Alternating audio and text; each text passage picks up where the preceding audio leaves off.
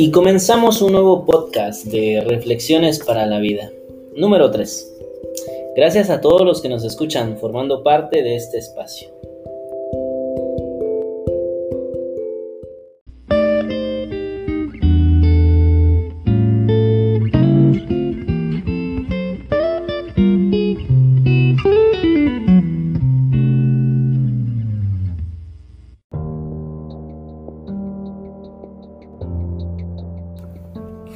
Hola, buenas a todos. Pues nos presentamos, somos un equipo de trabajo encargados pues de filosofar un poco de algunos temas para nuestras situaciones de vida, para poder eh, encaminarnos y dirigir nuestro estilo de vida, conocer nuevos temas, profundizarlos y sobre todo tener algo en la mente cuando estemos en las calles con las personas.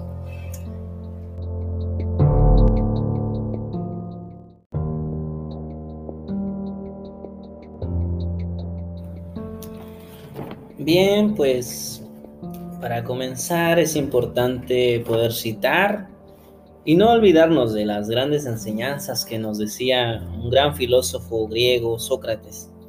Eh, pues que la filosofía no se trataba de conocerla o incluso de saber tanto.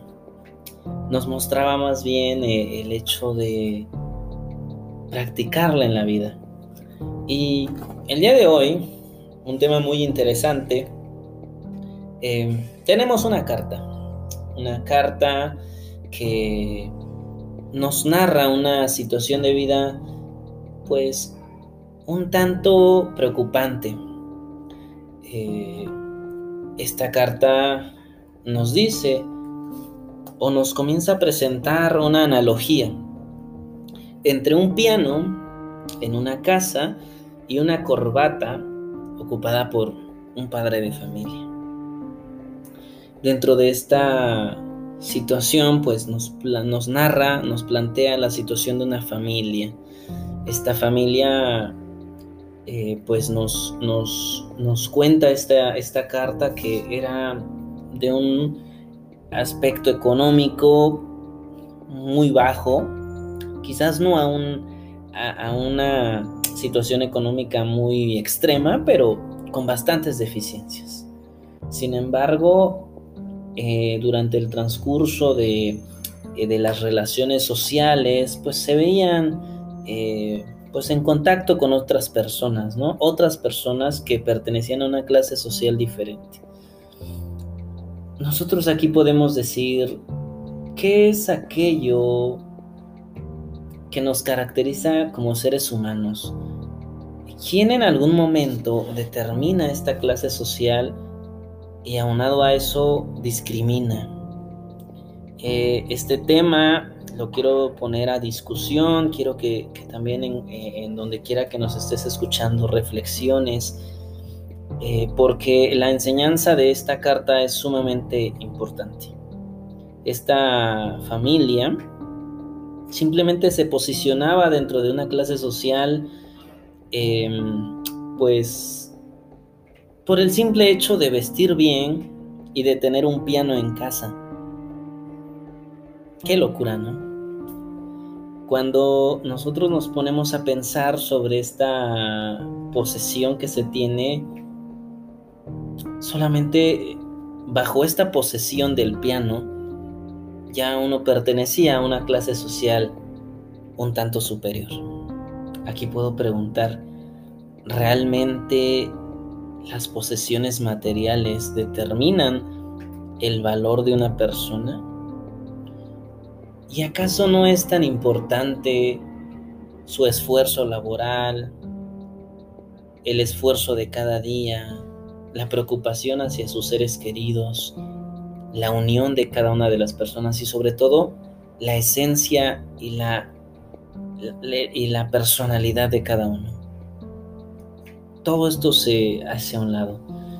Continuando con esta carta, eh, nos encontramos a que los niños de esta familia en un momento bastante gravoso por la situación alimenticia que tenían, bastante trágica, donde no tenían comidas, no tenían que comer.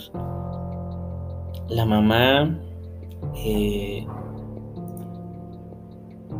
pues en conjunto con los niños, ven una gallina de un vecino y, y deciden,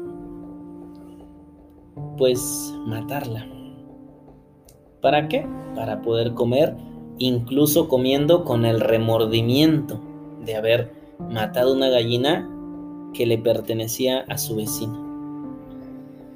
¿Qué tan grave nos encontramos para poder realizar o para que las personas se vean pues obligadas o incitadas a realizar ese tipo de cosas? Y no es culpar a nadie, sino en cambio nuestra participación como eh, profesionales de, de la formación, de poder continuar con un aspecto formativo de las personas y sobre todo de valores, nos, nos dice mucho.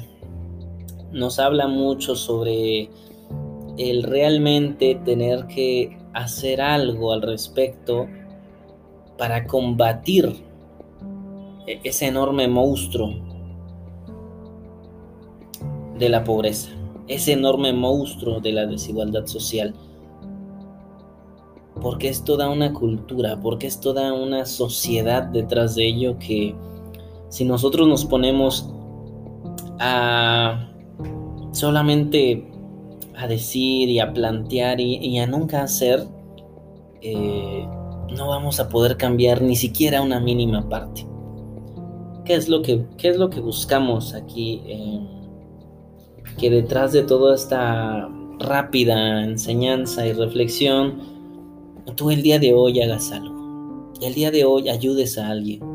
El día de hoy cambie, seas esa persona que bajo todo tu componente de conocimiento y que estás en constante actualización y que quizás vas para una profesionalización de psicólogo, de educador, de pedagogo, de científico, de sociólogo, no importa en qué campo te encuentres, sino que el valor moral y la carga ética de una persona no, no lo determinan las posesiones materiales, no son condicionantes por el grado de estudios, sino por la calidez de nosotros, por la calidez del ser humano. Como bien lo decía Amurabi en su momento, que para hacer justicia teníamos que ayudar a la viuda, al huérfano, al pobre y al extranjero. Hammurabi, estamos hablando de hace miles de años, no de una constitución eh, promulgada en hace 300 años, no. Habría que irnos hacia ese espacio y conocer realmente qué es la justicia, cuál es nuestra, eh, nuestro valor moral como personas y por qué estamos con más personas si no es para ayudar. tenemos que hacerlo. ¿Por qué? Porque esta no es una situación de obligación ni de compromiso. Es una situación humana. Es una situación que nos compete a todos como ciudadanos y como seres humanos de este lugar.